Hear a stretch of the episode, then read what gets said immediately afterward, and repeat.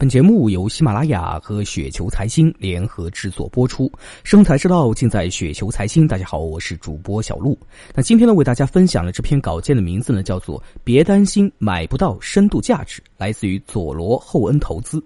在我投资这二十多年来看呢，担心深度价值机会少，发愁分散买股买不上很足的仓位呢，其实是多余的。而且买入深度价值是一件几年的长期工作，慢慢搜集就好了。留有长时仓位，平时呢无多无空，大涨也好，大跌也罢，心情都是喜悦的。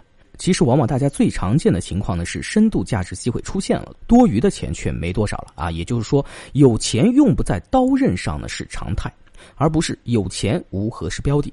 为什么会这样子呢？因为人们很容易被半年、一年的走势乐观而忘记了熊市的痛苦，所以花钱总是在乐观之时大大咧咧，而悲观凄惨之时无钱可用。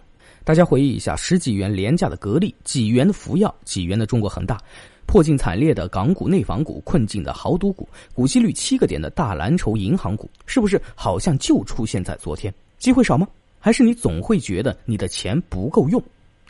随手买入其实是最值得担心的大问题。股价呢的的确确便宜的很厉害了，但也早已确确实实没有现金流了，这是大众常态。这个呢，也是保守投资人最值得反思的事情。能不能做到非常非常的有耐心，等到最值得购买的时候呢？最近两年情况呢，已经不仅仅在于沪深两个市场了，加上可以南下去投资港股通，深度价值机会呢，就隔个两三年呢成片成片的出现。所以你不用担心，除了长持底仓外，假设你很有钱啊，足够你几十亿、上百亿规模，慢慢买入深度价值标的了。